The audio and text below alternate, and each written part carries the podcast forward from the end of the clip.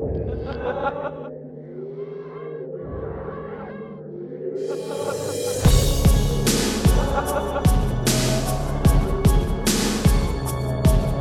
right, what's up, everybody, and welcome to episode number 102 of Uncovering Unexplained Mysteries for Friday, July 20th, 2018. My name is Josh Cannon. I am here with my co host, Mike.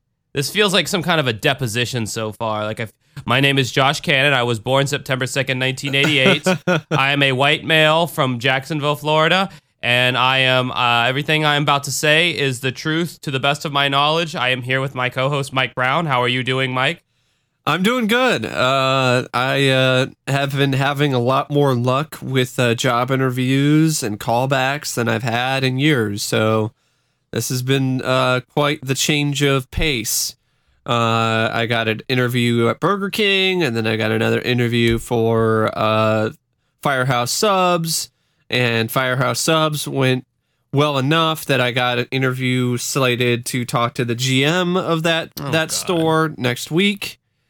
Um, Comcast actually did call me back, but they did it while I was at an interview, so there's no way I could call back. You know, way I could answer the phone. So then I called the number they gave me, and I just left a message. And I still haven't gotten a call back, so I don't know what's going going on with that. What's this Comcast thing you're talking about? It's a retail uh, uh, sales job at Comcast. You know, probably on the Oh. phone, selling stuff, helping people out, whatever. Yeah, I'd take that if I, don't can know, get man. it. I can tell you right now, you're probably you probably wouldn't like that job. Like that sounds. what do you mean?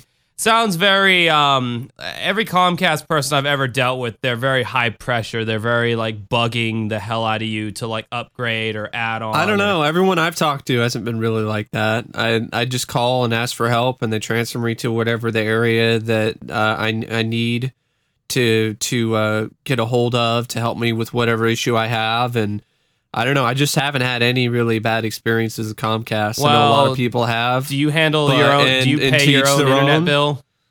Uh, yeah, I do. You do pay your own internet bill. Yeah. And you've never had any. You, you've never had any No. billing issue with them. No. Well, I have, and whenever I called for up, the billing issues with them you know, usually it involves people not reading the fine print and realizing that oh it's, it's my my deal is expi- expires 12 months from now and then not bothering to try to get something new set up or whatever and so then when they get a bill at the end of 12 months and it's higher than what they were paying they're all like what the fuck you know, and it's like you you should have known that was going to happen well, even though that is that pretty much exactly what happened to me, I still feel like they're high pressure. See, I, I knew it. I knew it was exactly what happened to you. Yeah, no, no, well, it's it's you know, it's it's reading it's cool. and It's me fine. me and long contracts of fine print don't go together very well. Speaking of um of of company wide uh, negligence, um, I'm on an anti anxiety medication called Klonopin, and um, Yeah, I got a refill of it because um the whole opioid epidemic going on right now. Yeah, it's bad. It's ten times harder to get prescriptions for shit. Even if you rightfully get a doctor's prescription for it and you actually need it, it's still a pain in the Yeah. dick to get, you know, re- get your prescription refilled. I so for me, they give me two refills. Then I got to go all the way back to my doctor, make another appointment to see him. He's located all the way out in the fucking sticks. It's like a like 35 or 40 minute drive just to see his ass, just so I can sit in his examining room and go, "Yeah, I need another prescription of the stuff I've been taking for years now." And he's like, "Oh, okay." He, uh, well, he's actually he's actually a pretty cool dude. He's like, wouldn't it be nice if you could just do that online? or or, or just have him fax it or something like you used Yeah. to be able to do, but nope, not anymore. There's new laws and new this, that, and the other. So I, I take my prescription, and because of my stupid ass health, hey, you Canadian listeners, you have have a good laugh at us at our expense right now. This is the bullshit Americans have to go through. So my insur- my health insurance company only allows me um it's Blue Cross of uh, Florida. They only allow me to go through Walgreens to get my prescriptions. Wow. Why they have a monopoly on what pharmacy you can go to? I mean, is I beyond me. essentially what is Medicaid, and I can go anywhere. Like Fred Meyer, yeah, well, other places. I have to just go to Walgreens. So I went to Walgreens to drop my prescription off. And granted, you know, I'm not as bad off as some people. I could probably go a few days without my anti-anxiety medication. Um, Yeah. I start to But fe- you'd rather not. I'd rather not, and I start to feel it when I go a while without taking it. And, and Uh-huh. some some people could be thinking, "Oh, well, see, you're that's that's still addiction, Josh." Well, let me tell you something. I've had I was born with fucking anxiety. Okay, it's something I've had my whole entire life, and you know. It's not like I was fine and then I started taking this medication and now I get anxiety when I don't take it. It's like, no, no, I've I should have been taking Klonopin my whole life because I've had anxiety my whole life. Just now or in the past few years since I've been taking it, it's made my quality of life a little better. So anyway, I go to drop the prescription off and the lady tells me that there is a store-wide uh, back order and not just that store, but all of Walgreens in Jacksonville. Oh, And, wow. until July 29th at least. damn. And and then she goes, what other patients have been doing is they've just been having their doctor prescribe something else to them. It's like, no, motherfucker. I've been t- I know how this stuff works in my body. I don't want to switch to Xanax. I don't want to switch to another benzodiazepine. This one works for me and I want to stick to it. Like that's insane to to ask me to go to a different kind of benzo cuz they all work different. And I- and then she's like, "Oh, well, you could just go to a different pharmacy." And it's like, "Well, uh, you know, thankfully for me, I'm able to afford to go outside of my little chain of pharmacies I'm allowed to go to, and I can still afford my prescription even though it's at a higher price. But what about all the people out there who would be too poor to go to another pharmacy and pay the thirty dollars instead of the five dollars Yeah. for the medication?" And it's just like, what's funny to me is like you know, you mess up at your job, I mess up at my job. It could be a small mistake and we could get fired for it. But these big companies can make can can be so incompetent to where they don't even order enough medication or they aren't even able to get enough medication from the supplier that all of their patients that go to Walgreens are having to wait 2 and 3 weeks without this medication that could potentially stop them from having crazy panic attacks and anxiety Yeah. episodes. Well, it's probably not just that type of medication. It's probably other medication too. What if it's somebody who's in like crippling pain or has some other uh, Oh, God- issues? God or, forbid. Or it's a life-threatening thing. That you would know, they hell. need the medication for like their blood pressure or some of these other things. I just find it funny that these these big companies can get away with that kind of shit, and there's literally nothing we can do about it. Now, I, Yep. you can. Well, it's like cable companies. Yeah. There's nothing we can do about it. HughesNet can do all this crazy shit because they actually were given permission by the the state or whatever to do whatever the fuck they wanted to. So yeah. yeah. So I think obviously not shopping there is a good thing. I fucking hate Walgreens. I would go to CVS all day uh, if if my insurance allowed me to go there. But uh, I I for one I don't like the vibe in the store. What if in the past uh, Robert Stack was a sponsor for Walgreens? Look, Robert Stack is just doing this shit for money, okay? He's trying to get paid. He's trying to get a paycheck so he can buy more trench coats. Trench coats don't grow on trees, and that's what the deal is with Robert Stack. So I, I would see, I would, I would respect his hustle. I'd be like, all right, Ro- Robbie Stack's trying to get paid. I can respect that. But uh, speaking of uh, fraudulent bullshit, let's go to our first fraud case. This is a podcast Yeah. all about frauds, by the way. Yeah, it's an all fraud spectacular. I guess before I go into that, though, I should probably plug some shit. So if you want to join us on Facebook, you go to uh, the Facebook groups section of Facebook and just search for Uncovering Unexplained Mysteries or just type it into the search bar and hit groups and join our group. It's an amazing group.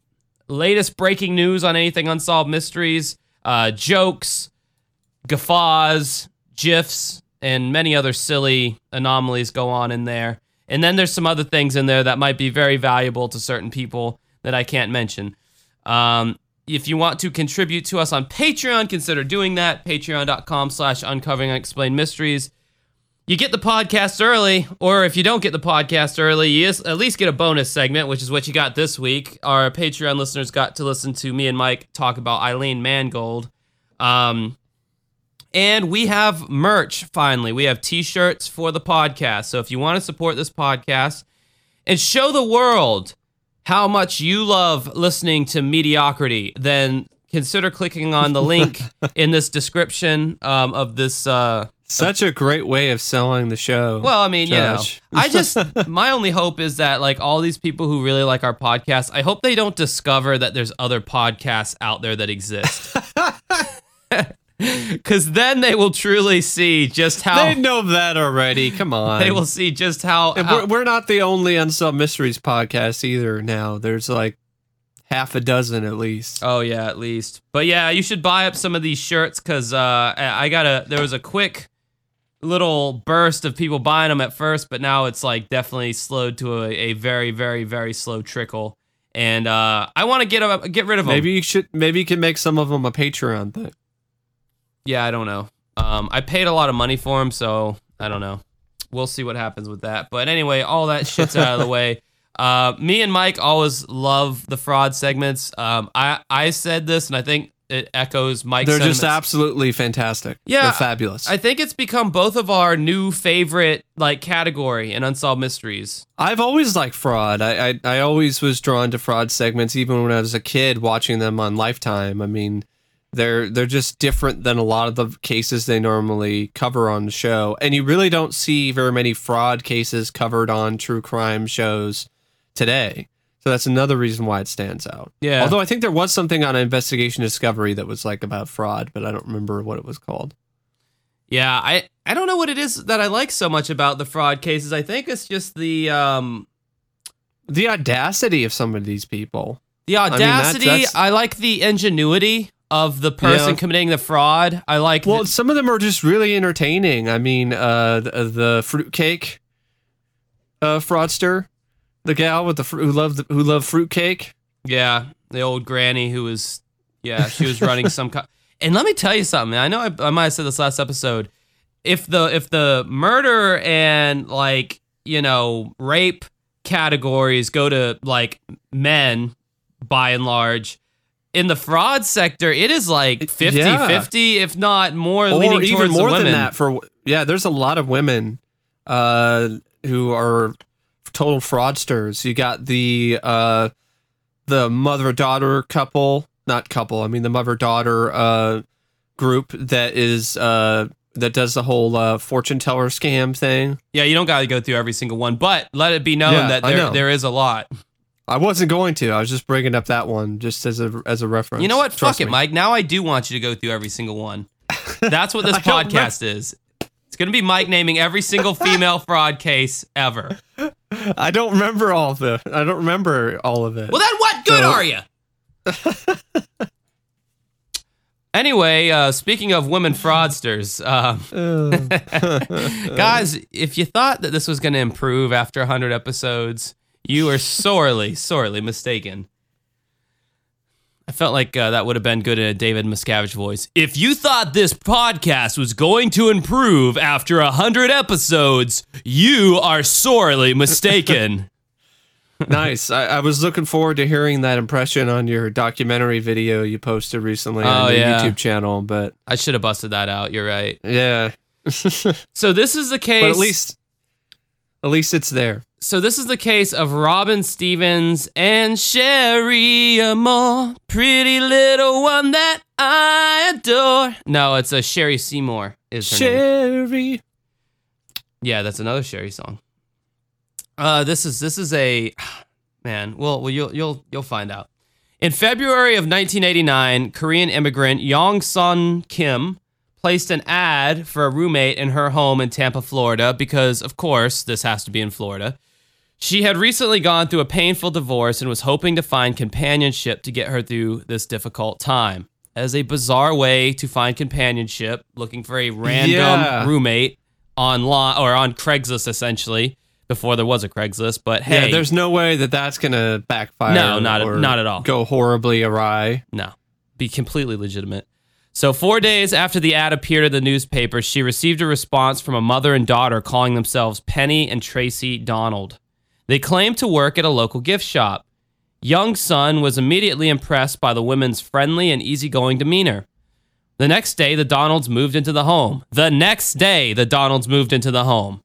I would want to do some extra background checks and stuff. I mean, it probably it might have been harder to do that back then, but I think you could still do that. Like, okay, what gift shop is it? All right, go to the phone book because people used to use something called the phone book, folks.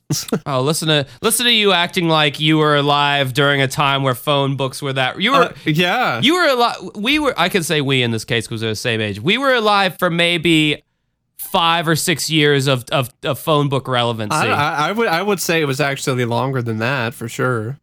It didn't really completely get phased out until the mid 2000s or something like that.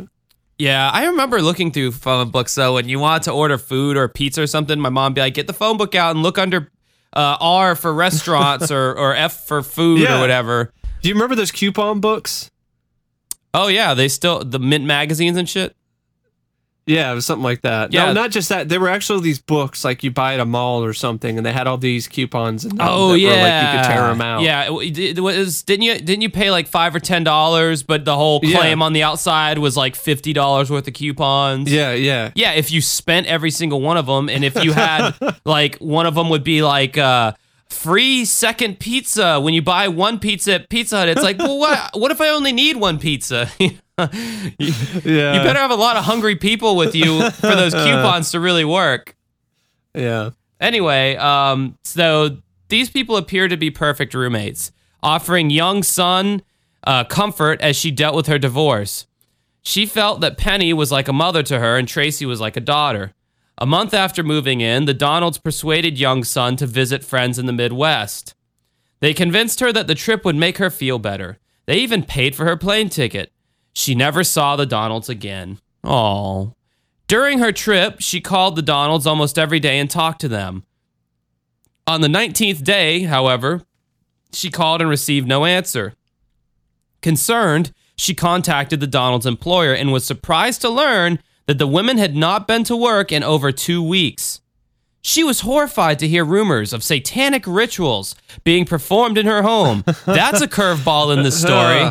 Where'd that come satanic from? Satanic panic. yeah, man, we got. I swear to God, we got to do that episode here soon. Yeah. Um. So so. Yeah, that definitely would be horrifying, but at the same time, it would just be one of those like, holy shit, my day just got a lot more interesting. yeah, right so she immediately called the airport and arranged to come home. Yong Sun feared that the Donalds had become victims of foul play. When she returned, she had a police escort come with her I- into her home. Upon entering, she noticed that some things appeared to be out of place. The Donalds were nowhere to be found, and she feared for their lives. She then discovered that her bedroom had been completely ransacked. All of her expensive jewelry was missing. When the officer checked the other rooms, he found blood on the wall. Authorities suspected that it had come from an animal. On another wall, the numbers 666 were written in lipstick. Uh, and it was just so obviously fake. Just it was the most like phoned in satanic yeah. ransacking you've ever uh-huh. seen. Uh-huh. It's just like they couldn't they didn't even put like a pentagram or anything. There was no there there really wasn't much effort put into it at all. Like you said, just completely phoned in, fake as hell. Oh, we're just gonna write six six six because I heard that it was evil. That it was the number of the beast in that Iron Maiden song. So just put that on the on the wall, and that that makes it satanic. Yeah, I mean that that'd be like. I mean, you might as well like uh, that would be like trying to like pin something on some a bunch of skinheads and you like fuck up someone's house and you just write like a fucking swastika with pencil on a notepad. and just and just pin that to the fucking yeah, wall. just pin it to the just wall. Some shitty scrawled swastika on a on a piece of Yeah, because if you think about it, it was lipstick, so it was something that the the women already had on them. They just pulled it out ah. and scrawled it on the wall. they didn't even use the blood on the wall. Yeah, from, they, like, they the animal. yeah they could have used the animal blood at least, but no, they used fucking lipstick. But that's another thing. Like, i- is this? Did they actually go to the length of killing an animal to try to make it look like it's a satanic ritual? And they went that far and were that accurate. But then they did the fucking half-assed lipstick six six six I mean, honestly, I have a fucking possum that they could use if they want some more animal blood. or skink. No, the skink is is is deceased. Um, I found a body, a shriveled lizard skink Oh. body in my um in my little band room or whatever. Unless that was another skink. I yeah, that skink's deceased, and I don't think I don't know if they have like red blood in them. I mean, they might Rest in peace, skink Farina. poor skink for skink farina. Forgot about that. God damn it. Join our group and you'll you'll get that inside joke. Uh, so authorities soon determined that the Donalds had staged the scene to make it look like they had been victims of Yeah, a no satanic duh. cult. Yeah, no shit. In actuality, they had conned Young's son out of $50,000 in jewelry and other valuables. Police investigations revealed that the two women were not mother and daughter at all. Go figure. But they were actually Robin Stevens and Sherry Seymour, a con artist team responsible for several other crimes. They had bilked victims of up to $100,000. I, lo- I love the picture they were showing on this segment when they were displaying, they were talking about these two. It's one of those just typically just awkward family photos that they did back in the day where one person has a pose or they're sitting down and then they have another person that's floating in the sky above.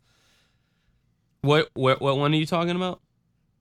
Because they showed that, remember that in this particular segment? they Oh had, yeah, where where they have the yeah where they got the one person's dumb face and they're like kind of, Yeah. looking over their shoulder or something, and the other Uh-huh. person's like they- they're like superimposed above their Yeah. head, like yeah. This is just absolutely just horrible por- portraits back in the day. They were just terrible. I don't know why anybody thought that was a good idea. You, you know someone there was someone out there who did that first you know whenever it was back in the 60s or whatever 70s, seven, probably. 70s and they showed it to someone and you know like some of them were like that looks fucking stupid i hate you but then there was like that one person that's like say that looks really cool can you do that for my family like people wrote off on that uh, for that to become and everyone knows everyone go to your grandparents house there is a picture like that somewhere where it's one person's face and then another person's stupid face like they're the moon or some shit and Yeah, because that's the thing. It's like it's it's their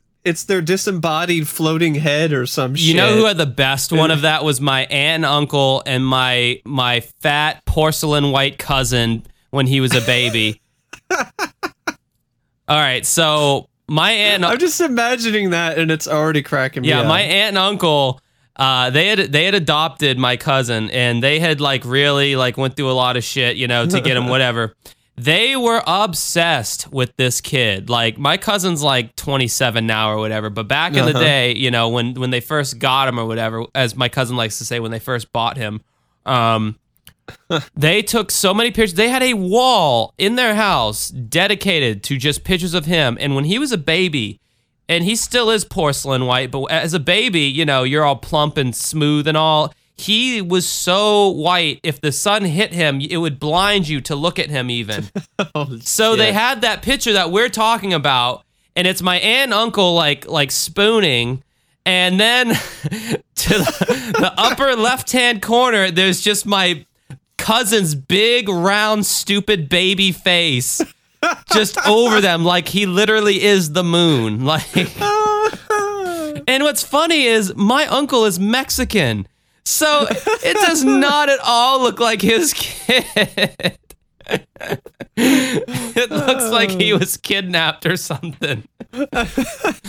my aunt's white, but my uncle is is as Mexican as it got, and he had like you know the mustache and everything, and it was just like, dude, it was hilarious. Like I, I wished I I I used to call it the Wall of Steven growing up. Um. I hope he doesn't listen to this podcast. This is like the second or third thing I've divulged about this man's life that he has not. Oh come on! He is not signed off on. It's harmless. I feel It's like harmless it is, fun. yeah. So anyway, the results of this case is uh, these two women were captured when the story first They aired. had some great mugshots too. Oh God, just just the most stereotypical unsolved mysteries. Women wearing the big welders '90s glasses or '80s glasses, where you could just see well from every conceivable angle because these covered your entire eye socket area. There was no. There would be no spot where this glass was not covering your eye. Well, I mean, Sherry, she's got this just horrible bedhead. I mean, it is just terrible. Or post sex hair, whichever. Yeah, and, and uh, the uh, Robin, she just has this like, "What's up?" Yeah. look on her face. Yeah, her she looks chin's up. She looks like she's about to like fuck someone up. Yeah, she's like, "Come on, what'd you say about me?" What'd you say about my glasses?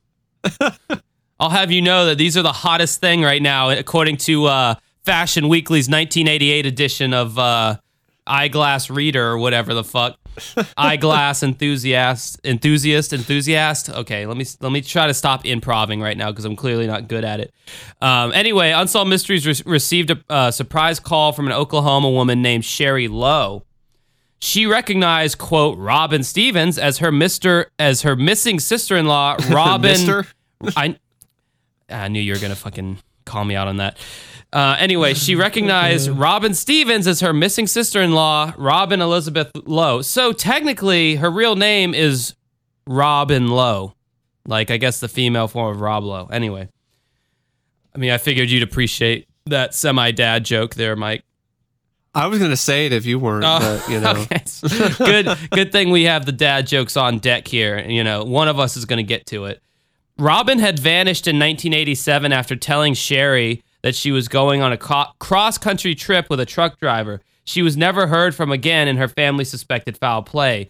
During the progress report, Sherry made a personal appeal to Robin to turn herself in. Three days after the progress report, Lowe and Seymour were arrested by FBI agents outside of Austin, Texas. At the time of their arrests, the two were making arrangements to purchase a house in the area. They returned to Florida to face grand theft and forgery charges. They each, faced, or they each received five years in prison. Lowe was released in 2001. Seymour was released in 2006. Now, one thing that I would like to say about this is uh, this is fascinating for a few reasons because Rob Robin Lowe was thought to have been she just went missing and her family thought that she was murdered and the amount of times we've covered cases on here where we're like mm-hmm. okay the person went missing no one's heard from him or, th- or them or whatever they're dead. You know they've got to be dead. What's what else could they do? Surely they're not going to go cross country with some trucker and start frauding people out thousands of dollars so they must be dead. Well, this proves me wrong at least because now I see that yes, people can just go missing and start a life of crime. Yep. And apparently segments can go missing too because this is actually a missing segment uh, from uh, the Amazon episode. So if you want to watch this segment, Too bad. you have to. Too bad. You got to find some other way.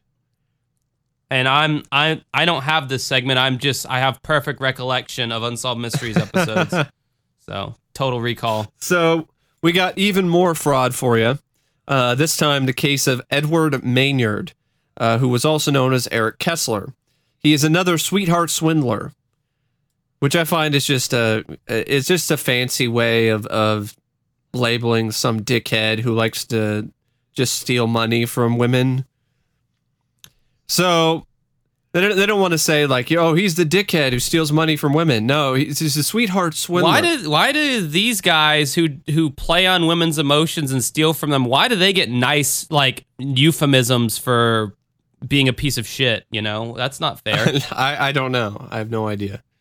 Uh, if you look at this guy, he, he definitely looks like he's a swindler for sure. His face, he looks as though he's indulging in a in a very long fart. Like he's just his he just he looks it looks it looks like one of those farts that you hold in all day and then you just get to an area where no one's around and you just let it go and the face that You, you, just make let it rip. yeah, the face that you make It's it's like this guy was in like mid elevator fart, and that's the face he's making. If that does anything for anyone out there, if that helps you Well, visualize. he has this smug look on his face. He's got the smirk. He's got a smirk.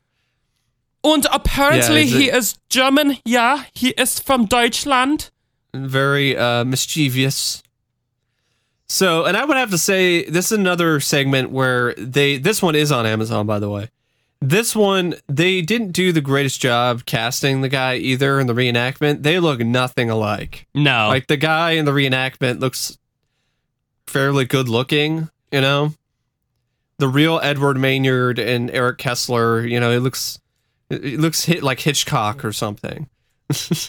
yeah, yeah, no, he does. It's true. So, uh, Edward Chase Maynard is another sweetheart swindler known for attracting women and then depleting their bank accounts or robbing them of valuables to finance his expensive lifestyle. One of the victims he conned was a successful was a successful hair salon owner, Catherine, which isn't her real name. They just gave her a- name in order to protect her identity. In September of ni- eight- 1986, Maynard met Catherine at a singles party. He claimed that he was Eric Kessler, a successful German businessman who was staying in the area for a year. When she told him about her business, he claimed that he knew of an invention that could help her.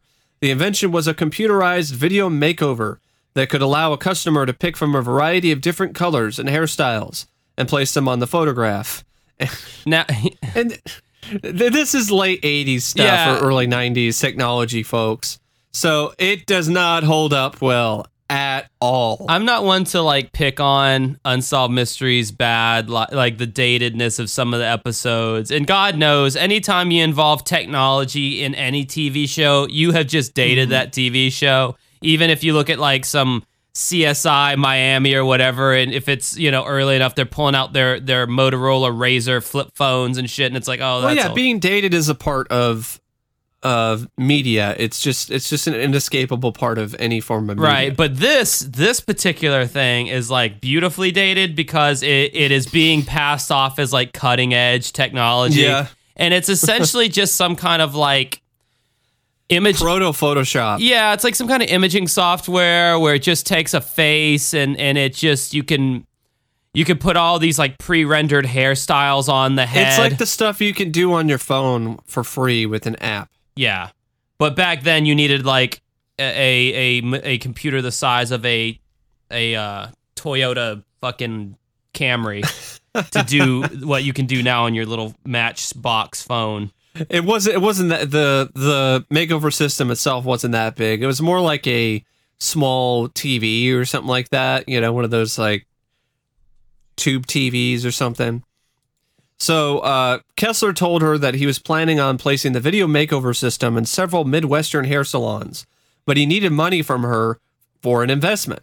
A wealthy friend gave her fifty thousand dollars in a loan that Kessler would pay her later.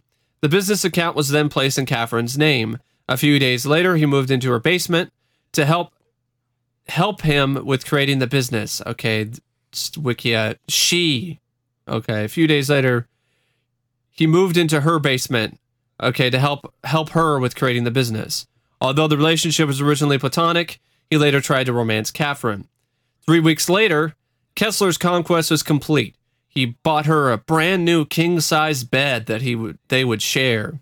Yeah, I love that. That's the that's the moment when it became for real, the relationship.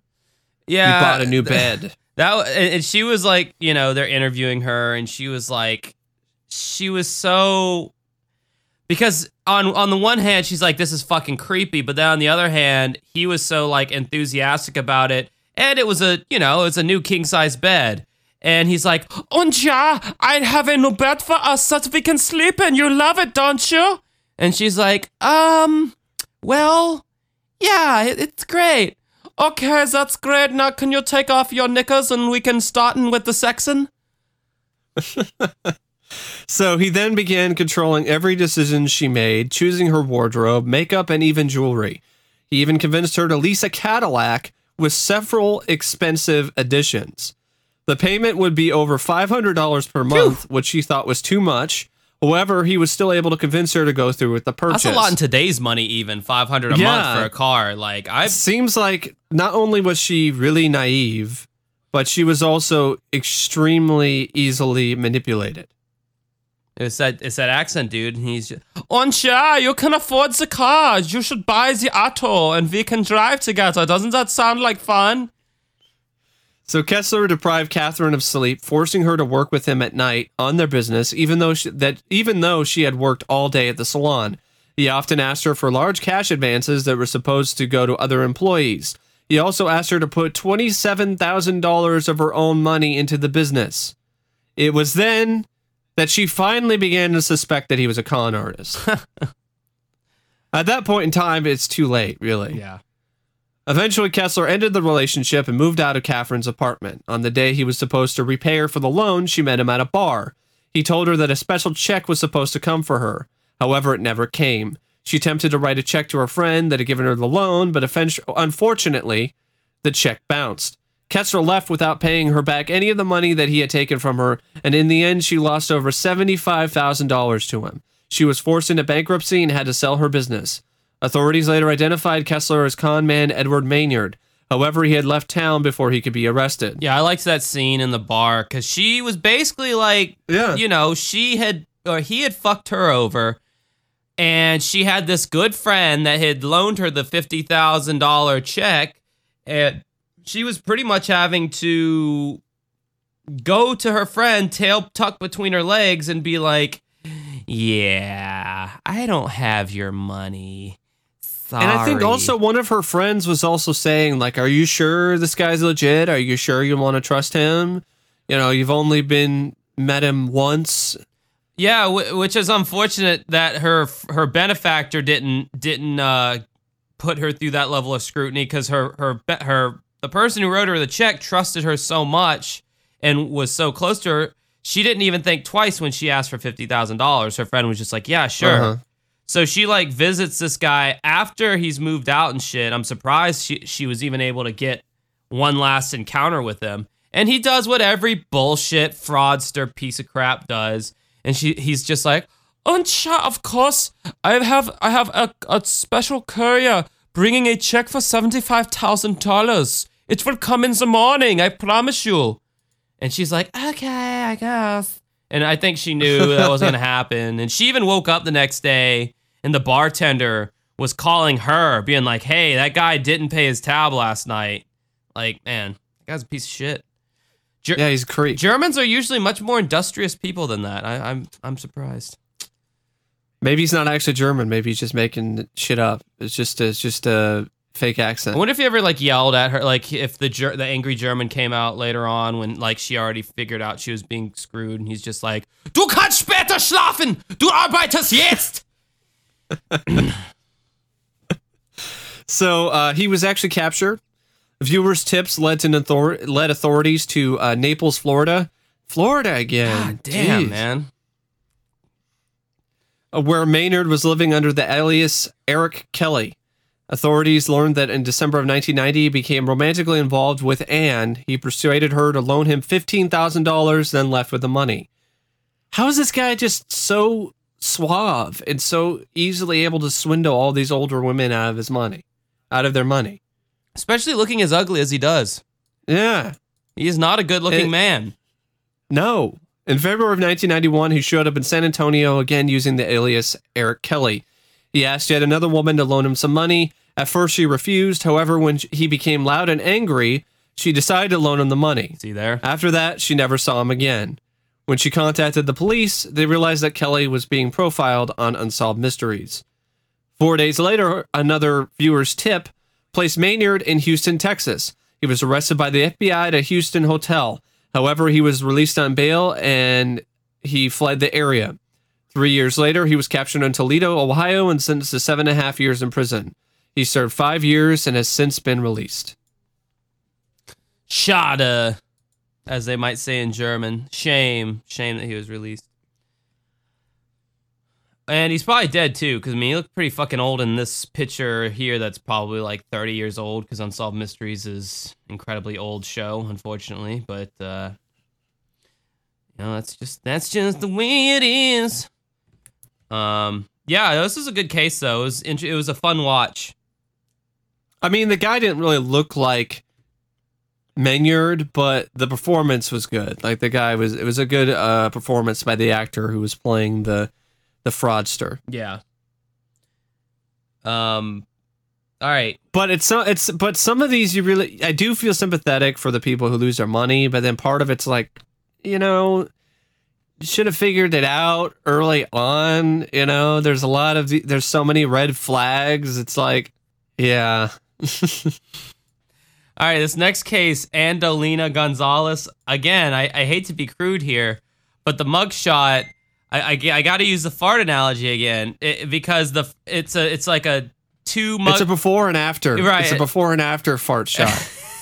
it is. It is a before and after. So it's got her first mugshot where she's holding an inch and she's really uncomfortable. And then the second mugshot is just the utter relief and, and joy of being able to release said fart.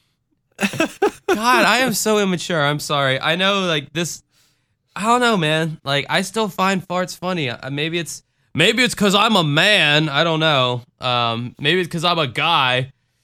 Um hashtag the patriarchy. But now we're getting to this case of uh, Andolina Gonzalez, and it's not Angelina. No, no, Andolina. So, didn't know that was a name that existed. and she uh escaped with a lot of dough. oh, wow. Uh, you know, Mike, I, I think I think for like a 1960s or 1970s sitcom, you would have been the shit, right? Like a writer on there. like you would have wrote all the good jokes.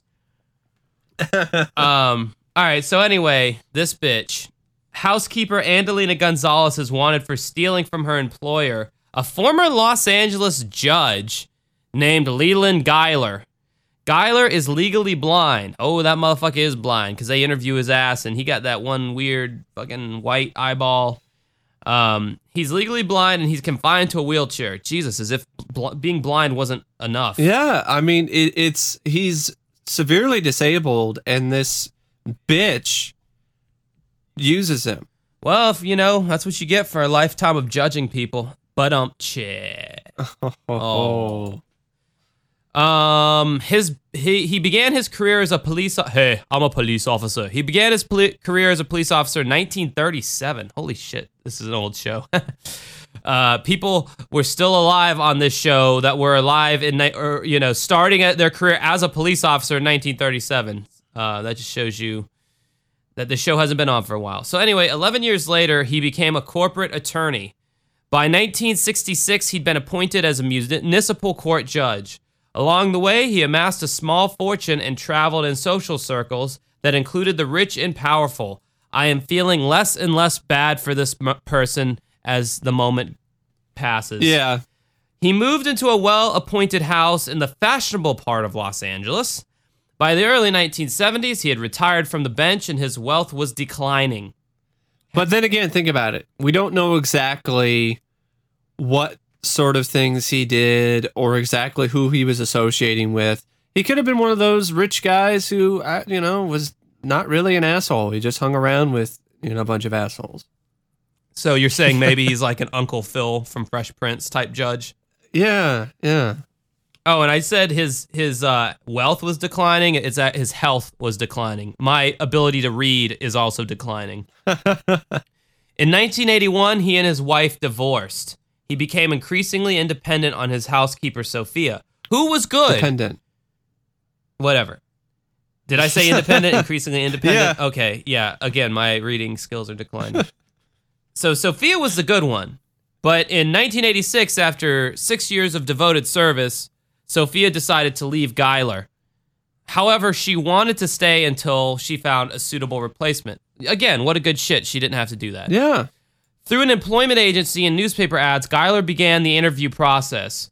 Over the next year, he would hire three different housekeepers. However, none of them lasted more than a few months. Finally, in July of 1988, the perfect candidate showed up Andolina Addie Gonzalez. I guess Addie is a nickname.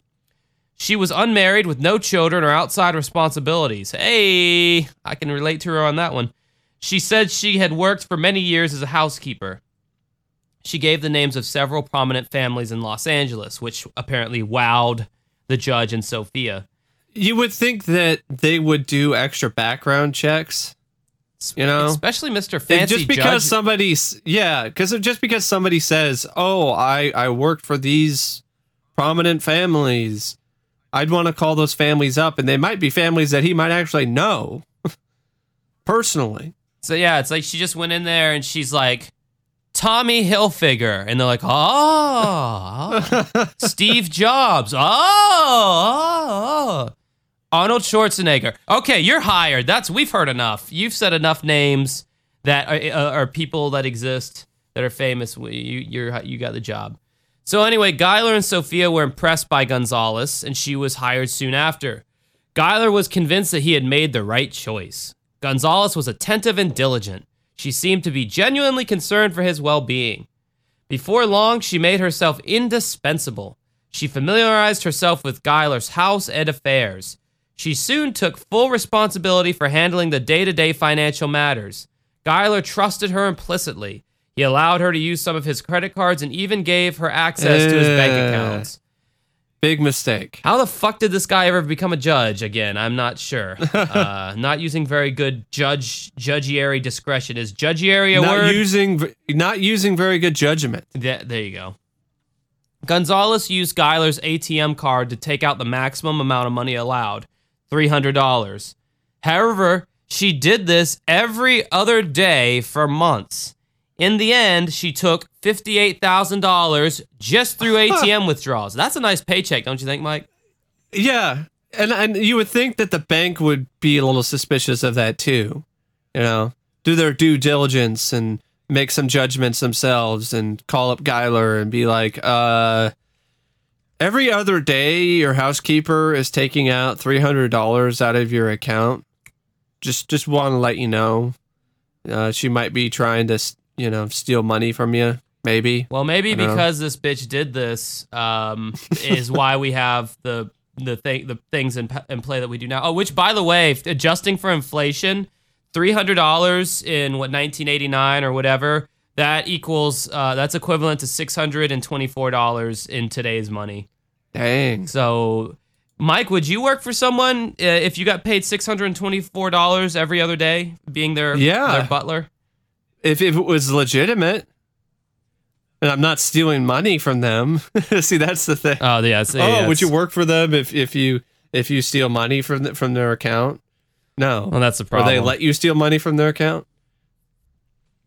That's the issue. So Geiler had no idea this was occurring, obviously.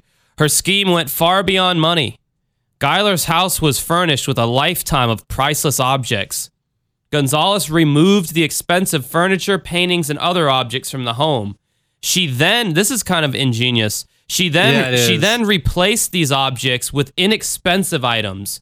As What a crafty bitch. as a result, Geiler had no idea that the original items were missing, as he could only feel the Yep. objects and not see them. Which, yeah, I mean, it's like, is this is this object here or isn't it? That's all I know. She's such a crafty see you next Tuesday. I never heard that one. It's pretty good. Mike's uh, he spelt out cunt there in a very clever way for those not uh, following, keeping track. You ruined it. Sorry. Um, so anyway, on several occasions, Gonzalez treated herself to vacations in Europe or Hawaii. I mean, hey, why not? I mean, you know, you're stealing all that money, got to spend it somehow. She also bought expensive gifts for her friends. When questioned by Geiler, she claimed that she paid for everything with her own money. As the mo- Ah. as the months passed, she began to neglect his needs. The house fell into disrepair. That's kind of sad. On one of the Yeah, uh, of, on one of her infrequent visits, Sophia was shocked to discover that Geiler was living in squalor.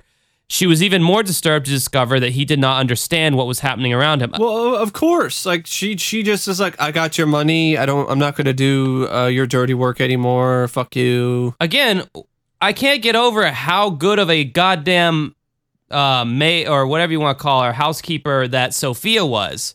She came Yeah. back to visit this judge just to visit him and and she saw he was being fucked over and um I, I don't think she, you know, really could prove it though, you know, but she suspected it. By 1991, Gonzalez had almost completely depleted J- Judge Geiler's bank accounts. However, she wasn't finished. She next tried to convince him to sell his house. Wow. She was going to put this old ass man out on the street if she could help it. Before Gonzalez could complete the sale, a worried Sophia dropped by for a visit. She discovered that practically everything in his house was gone. Gonzalez claimed that Geiler was moving to Arizona and that all his furniture was packed in the basement, which uh, why you would ever do that, I don't know. You're making so much more work. And also, he has so much. He has so much expensive furniture that it's there's no way it's gonna fit all in the basement. And Sophia knew that. She's like, no, it's too, it's too small. Yeah. So Sophia called Geiler's attorney and told him that Gonzalez was up to no good. When confronted, Gonzalez managed to stall. Then in January of 1992, she cleaned out Geiler's few remaining possessions and disappeared. Over a five year period, she had robbed him of over half a million dollars in cash and Oh. property. Damn. Again, let's inflate that to today's money half a million. So that's Ow. 500,000. Ouch. Ouch. So she robbed him of okay, so in today's money that would be one million forty thousand four hundred seventeen dollars. So yeah, considerably more monies. He was very upset when he learned that she had robbed him and and disposed of his irreplaceable items. He and Sophia hope that she can be caught and sent to prison for her crimes. Well, I mean, I would hope you'd be upset. You, you, that would be really strange if it was one of those weird reactions where it's the opposite. He got It's like, just a, a, a massive boner from it. He's like, "Oh yeah, I love being taken advantage of. Oh, it's so hot." Oh, I think it's one of those uh, early Findom things. Have you heard about Findom? Fend, fem, Like these- femdom, yeah. yeah. Yeah, Findom. It's called Findom because it, th- this actually is a real thing, folks. Where some guys and I don't, I'm, I think there might be some girls get off on it too. They get off on the fact that they give their money to some random stranger on the internet. Like just oh, just steal my money. Oh, just empty me of my wallet. You know, it's like, what the hell is wrong with you? They're just actively just giving their money to some slut on the internet. I would hate for like I think I think that last thing you're talking about, if someone from a third world country were to hear the ridiculousness of that kind of thing, I think they would get so angry that they'd like be able to like sprout wings and like fly over to the US and just start killing people with super mutant powers of anger and rage. you mean I have not been able to eat in two months? All my family is dead, and you are giving your money to some whore because it gives you a boner? I can't take this shit anymore! Aye! I hate you, America! So, uh, Gonzalez was last seen in February of 92 in Scottsdale, Arizona. Investigators believe that she may now be living with another elderly or disabled person, quite possibly operating the same Oh, scan yeah. She used to swim. and. Arizona is a good place. You know, there's a lot of that's where a lot of uh, older people go to retire. It's where Don Devereaux lives, everybody. Unsolved Mysteries own Don Devereaux. I think he lives in Phoenix. Um, so the results of this is uh she the bitch was captured in January of 2000 in the year 2000. Andolina Gonzalez was finally arrested in Mexico City. Sadly, just a few weeks later, Judge Geiler passed away. He was 84. Without the prime witness, the charges against Gonzalez were dropped and she was released. Oh, that stings. Yep. Well, what also stings is this uh this bit that was not mentioned on the po- on uh well not in the podcast not yet what it will be and not on uh, the segment. Uh, Geiler was accused of lewd misconduct, sexual harassment, and sexual assault while working as a judge. He was removed from his position in 1973 as a result. Now I feel even less worse for this guy. I did not know about that until now, so yeah. Hmm. Um, Yeah, I mean, you know, I, I kind of would you know want to see all of the facts there because sometimes you know you you see that stuff and then you read up on it some more, and then it seems kind of shady, like somebody was trying to blackmail somebody or get somebody out of out of a position, and but on face value does not look good. Regardless, I, I don't know if I agree with the whole like, oh, he deserved to lose all his money or something. You know, I don't know. It's like one of those things that's like, eh. But Eh, I don't know. My whole thing is uh, the amount of people who get away with scummy shit and never get their comeuppance when when they do get get it. I I tend to enjoy that. If the you know I don't know what what's what the dealio. I don't know any of the facts. yeah, I don't know all the facts in that case. So if I if if it was totally concrete, then I'd be like, you know, uh, you know, it's it's still pretty lame and shitty what Angelina did. Uh, makes the whole maid industry, you know, the the the profession of, of maids look really shitty because and shady, and you you could make uh, people not want to hire maids, but at the same time, if he did do that shit, then it's like it is kind of karma coming back to to roost. And then there's another thing where the whole like you should have known better, like you didn't do any extra background checks or anything. So it's still a good case. This is another case that is not Um, on. Mike, I'm being triggered. You're blaming the victim right now. Can you please stop? you said he should have known. You're blaming the victim. Triggered. oh my god. That we had to have at least lost one. What do you have a vibrator in your pants or in something? my ass. Like, yeah, what the fuck? absolutely. Yes, I do, and it's set to maximum frequency because that's the only thing that calms me down when I get that triggered, folks. We had to have at least lost one listener from that just then. Uh, at least one. I don't know. All right, so moving yeah, on. this is another segment that is not on Amazon Prime as well. oh damn! so- I, I sure know how to pick them, don't I? yeah. I sure have perfect memory of things that I definitely don't. Well, and the last of. one that we're going to talk about is also not on Amazon. So, um, yeah. And let me just say, okay, this is this is the case of Melvin uh, Aprile. You said a- April. April. It's not. It's it's like Aprile. That's how they say it in the segment. They don't say April. But any, Okay. regardless, um, you say it however the fuck you want, Mike. You're a star. But I want to say that uh, this case, uh, this this reenactment, uh, it, it has some of the worst acting in it. Yes, it I think. I've seen in a while on this show. stole all my money. And then the cop, sir, sir, show me your hands. Show me your hands right now. Let me see them. Do it right now. Show me your hands, sir. Oh, yeah, it's it's Just it's, all it's around. glorious though. Glorious. It, it's it's bad, but it's it's glorious at the same time. The case. It's a good case, too. Yeah, case is good. So this is a case of Melvine Aprile.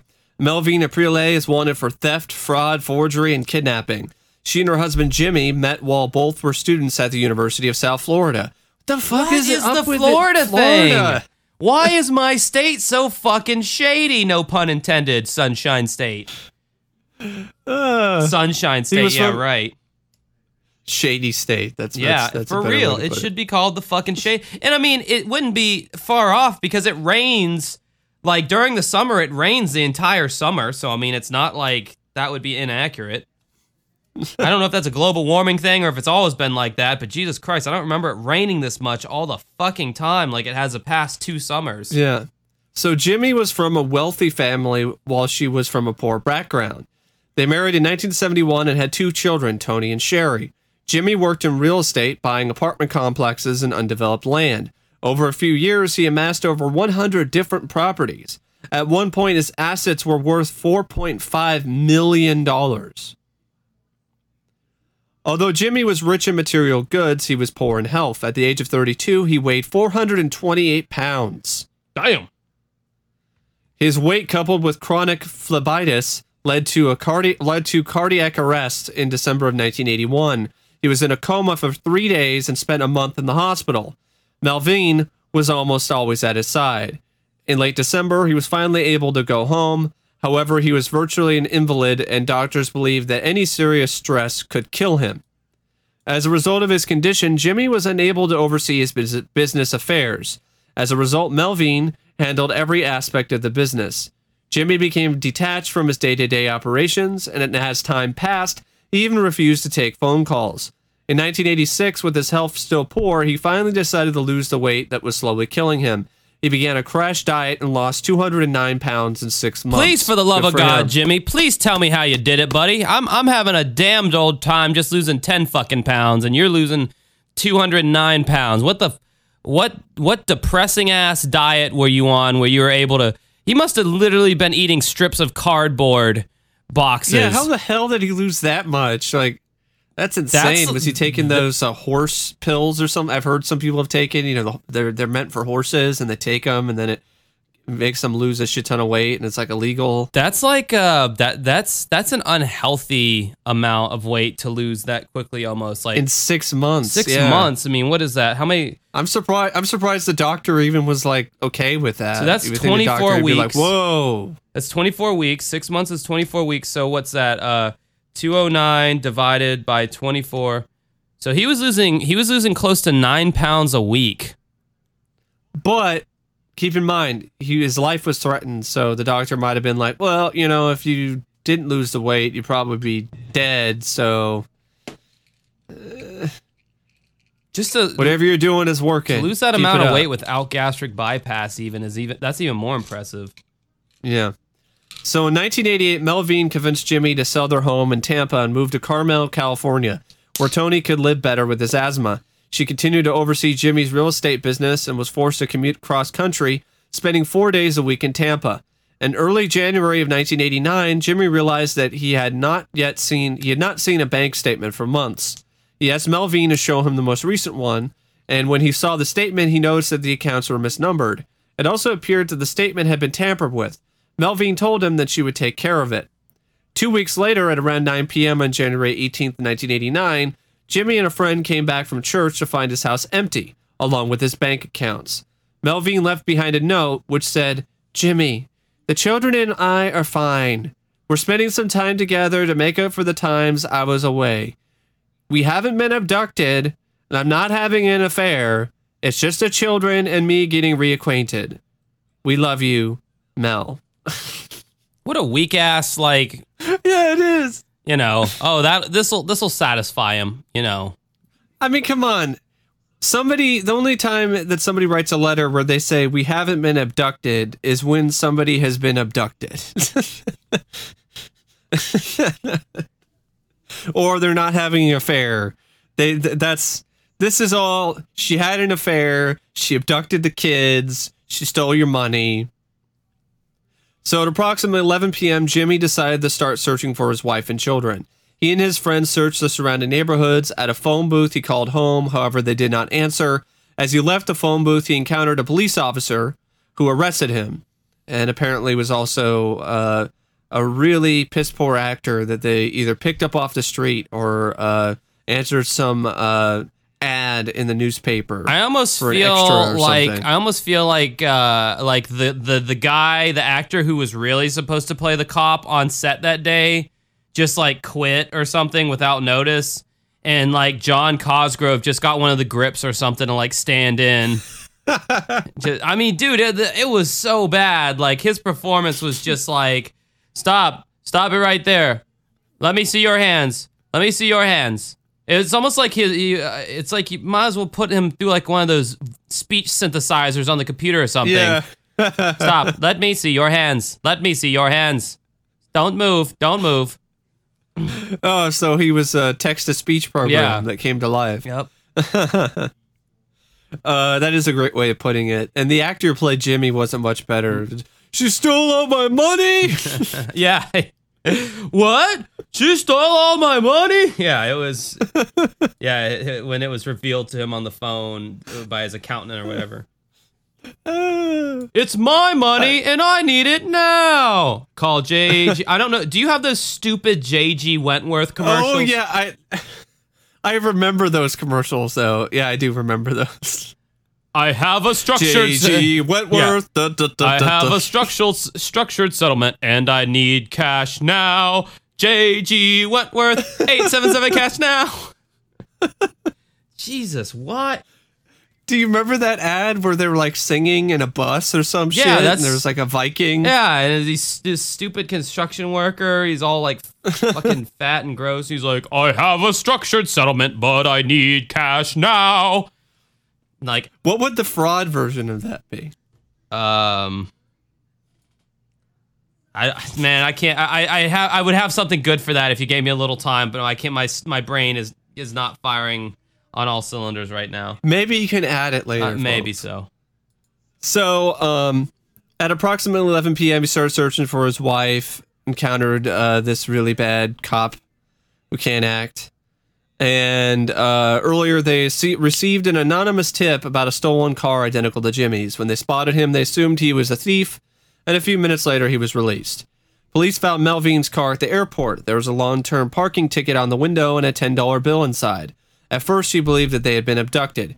He feared that the kidnappers would use Melvine to steal money from their accounts. He called the banks to freeze them, only to learn that there was no money left. And that's where you had the whole There's no money! Oh my god! Melvine had stole $2 million from him. She had stolen 2 million. Okay, closed his accounts, and abducted Tony and Sherry. See, It's bad enough that she stole all your fucking money. She stole your fortune. She stole two million dollars. She also took the kids. I, come on. And again, people, in today's money, that would be four million one hundred sixty-one thousand six hundred six hundred sixty-eight dollars and four cents. So Jimmy now believes that she called in the fake tip to police in order to buy more time for herself. As a result of losing his money, Jimmy had to move back to Florida and live with his parents. Oh, what a kick in the balls that would be. You're this fucking millionaire just balling. yeah, he was a self-made guy, and now he had to go back home and be like, "Yeah, you know, his lost all my money. his Melvin took me. he had to deal. He, Took me for he had to yet again deal with like his mom walking into his room as he's trying to jerk off. Mom, doesn't anyone knock anymore? Jimmy, I was a millionaire. Jimmy, you're gonna go blind if you keep touching that thing.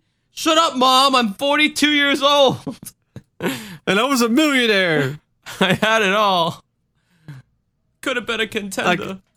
I could masturbate where, whenever I wanted, wherever I wanted to. I would I would special order Cambodian tears from um, poor migrant children to masturbate with when I was um, at the height of my millions. Now I have to just use plain old Jergens. So uh, his once a millionaire, his fortune had been reduced to just three hundred and eighty-six dollars. That's more than I have in my bank account right now. So Well, I mean that's that's that's not really too hard to beat you out there at home, Mike. Not trying to yeah, I, I rub know. salt in those wounds or anything. But Uh, I, it's no, it's fine. It's fine. As time passed, the details and extent of Melvine's theft began to emerge. By taking out second mortgages on his real estate, Melvine had managed to convert his assets into untraceable cash. This allowed the banks to foreclose and then confiscate the properties. She also convinced bank employees to accept her signature on documents instead of her husband's by having someone pose as Jimmy on the phone. She also had a friend impersonate him and sign deeds at the bank so that she could take the equity out of pieces of the property. They went so far as to get a friend, the friend, a fake ID identifying him as Jimmy April. that's crazy. They got somebody to impersonate the husband so he could come in and sign documents. Yeah, she had this all thought out.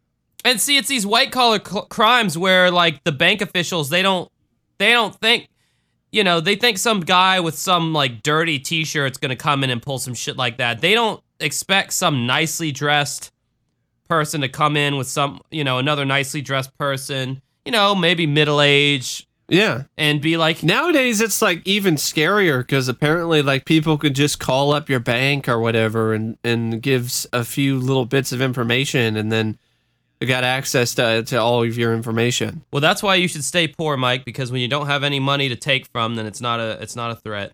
yeah. Well, it still happened. Remember?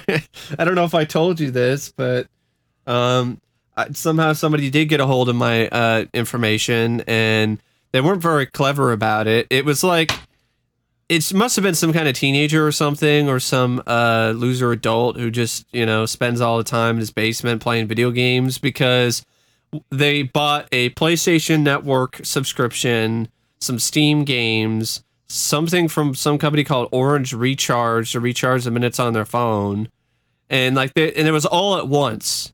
Like not, none of it was like let's wait a little bit. No, all at once. So then my bank was immediately suspicious and nipped that shit in the bud, and n- nothing ever came out of my account because it was all canceled and never approved, and so they never they never got their PlayStation subscription. They never got their Orange Recharge It was, credit it was probably you know. Dennis Farina's nephew. card. Dennis Farina's nephew. Yeah, he heard our podcast and he's like, "Yeah, fuck you. My uncle was pretty cool. I thought he did a great job on Unsolved Mysteries." Uh, so, but what's crazy is I found that out during finals week. I got a call from my bank during finals week at college, and I'm like, great, I, I, I just what I need right now. It's already stressful enough. Yeah, that's the that's the messed up thing about life. Life doesn't care if you already got a bunch of shit going on. It'll toss whatever shit's coming to you. It's gonna toss at you one way or the other if you're ready for it or not. Just like Jimmy was definitely not ready for this. He had all these health problems and then lost all his money. So, uh, investigators also believe that Melvine may have duped a private investigator into falsifying documents in order to facilitate her escape. She allegedly told him that her husband was in organized crime and that she had to disappear without a trace or else she'd be killed. She paid $12,000 to have the documents prepared so that she could disappear. In order to successfully vanish, she had to change the identities of her children as well. In her last meeting with the investigator, the two set up a house in a new location. They also had furniture and the school picked out for the children. During the meeting, they had also discussed what she had planned to tell the children. They decided that she would either tell them that their father has died and she was too upset to stay for the funeral, or that he had gone crazy and was a danger to them. In August, prosecutors fled, filed 27 charges. If they fled 27 charges, that, uh, that, that would be strange, including grand theft for, and forgery against Malvine. She, Tony, and Sherry had not been seen in almost a year. But there's an update to this case. Captured. In March of 1990, Malvine was arrested in Costa Rica. Tony and Sherry were found safe and they were reunited with Jimmy shortly after. After returning to Florida, Melvine was convicted of 20 charges, including grand theft and forgery, and, and she was sentenced to five years in prison and 20 years probation. She has since been released. I wonder if Tony stabbed his dad uh too for for getting uh the mom locked up. Oh, man. And he kept the weight off too in the uh, segment. He looked quite, you know, trim, though he did have some of that loose, dangly skin around his face. But hey, better than being dead. Mm-hmm. Yeah, that was nuts too, because he almost he had that heart attack, or, or he almost had that heart attack when he was like in his like like like early thirties, which scares me because like I'm gonna be in my early thirties soon. What did you hear about what happened to uh, Jon Schnepp? Uh, he he actually directed some episodes of Metalocalypse. I can't say that fucking name, Metalocalypse or whatever the hell it is. Um, it was an Adult Swim show, and he also did the documentary uh, "The Death of Superman Lives," which is about Tim Burton's Superman Lives, that was going to star Nicolas Cage and was going to be crazy, and it was a really good documentary. And he actually passed away recently and he wasn't that old either. So, but he was also overweight and didn't seem like he was in the best of shape. So, this is one of those things like you guys got to keep in mind, you know, that kind of thing. And I'm trying to cut back on some stuff. I'm trying to eat healthier myself. I am too. I'm. I just keep getting perpetually fatter and fat. Like gain. I just keep gaining weight, and I just can't seem to like plug the hole. Um, I wish I would plug my mouth hole. That would be great. That sounded sexual. Anyway, um, Yeah, uh, yeah. very. I say that as I'm going to my boot rack gig tonight, which is a a gay bar. You've been you've been going to that boot rack too many times, Josh. You know what? I, I honestly, that's my that's my most fun gig because I actually like let loose and sing there. Um, because I, you know, Uh, I think it has more. That's not the only thing you let loose, right? My God, the amount of jokes I've gotten about working at the boot rack. But anyway, I think um, I think that's the end of the podcast, right? I mean, that's all the cases we have. And yeah. we blew through those with some fucking efficiency. Mm-hmm. How'd you guys like that this episode? Do you like it? Hey, I can't hear you. You're asking me? No, I'm asking the audience. How did you? What did you guys? I want you to verbally answer right now. I don't care if you're by yourself or you're in a car or you're around someone. What what did? And I'm speaking to you specifically right now, listening. What did what did you think about this podcast? Let me know. Just say it out loud. Uh huh. Okay. Yeah. All right. Yeah, well, who the fuck asked for your opinion anyway? God, I swear you people are so ungrateful sometimes. All right, that's that's the end of the podcast. Um, Awkward as always. As always, you know me, bringing the awkwardness. Uh, if you want to follow me and Michelle on YouTube separately, but oh so very equally, you can do so. Mike's YouTube channel is youtube.com slash OCP Communications. He's a movie guy. He does the movie reviews. What was the last thing you reviewed, Mike? Jurassic Park Fallen actually Jurassic World Fallen Kingdom. It might as well be Jurassic Park because it's essentially just another Jurassic Park sequel, but it's a sequel to Jurassic World. Okay, now where are we at with the Jurassic Park movies? I'm really confused. You have the It's the fifth one. you have the first Jurassic Park released in what 90 n- 91 92 93. 93 then you have the second Jurassic Park what's that one called The Lost World. Lost World okay I remember that one that was like 97 or 98 right Yeah, 97 or something like that. and then you have the third one which was called what Jurassic Park 3. okay they got real original with the titles there with the naming and that came out probably in the 2000s at some point yeah. probably sucked I would imagine I mean, a lot of people hate it, but I actually don't mind it. I think it's it's fun. And then you had the fourth one. That was the the big deal, right? That one Jurassic World. and that one came out like la- like in 2016, didn't it? I think it might have came out before that, but I could be wrong. But but there was like a lot of 2016, hype around it, wasn't there? Yeah. And how what was was that one good? I didn't really care for it. I know a lot of people did, liked it, and thought it was a dumb, fun movie, but I felt the sequel was a better example of a dumb, fun, big, loud popcorn movie. And so the one But the one that, I'm in kind of the minority because a lot of a lot of the the new one has gotten a lot of bad reviews. So then the newest one. What when did that come out? The Jurassic Five.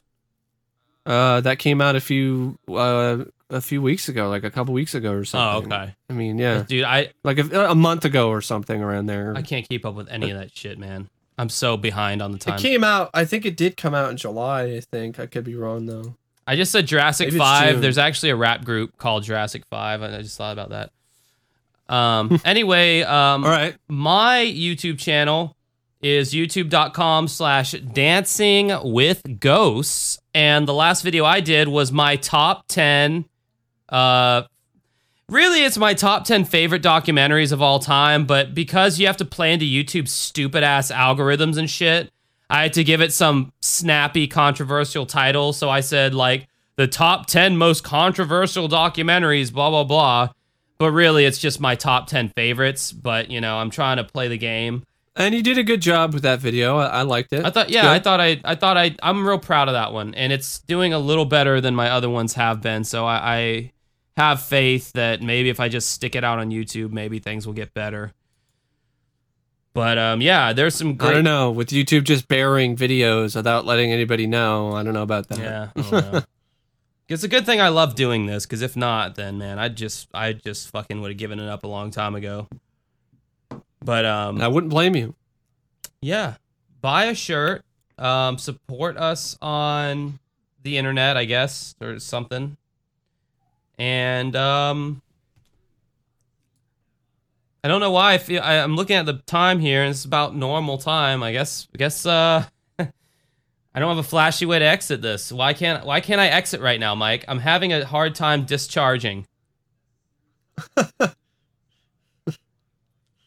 anyway until next week we'll see you later fucking bye See ya. Fucking bye. What's up, everybody? Josh here. Just wanted to let everyone know that my new album, The Nightmare Inside You, is now available on Bandcamp, Spotify, and iTunes. Thank you for any and all support. It means the world to me.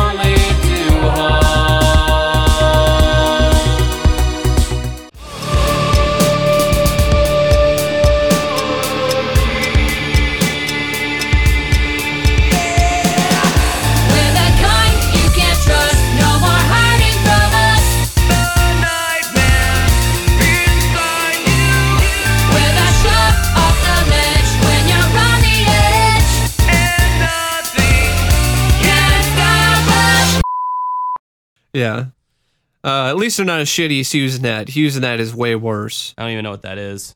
It's some uh, company that uh, preys on people who live in uh, the boonies or play or uh, people who don't have uh, a lot and uh, money to pay for internet, and they lock you into some crazy contract that you can't even get out of. Like, in order to get out of it, you have to pay hundreds of dollars. And then even if you get out of it, they still are like return the equipment, and then you return it, and then they're like you you're missing this particular part.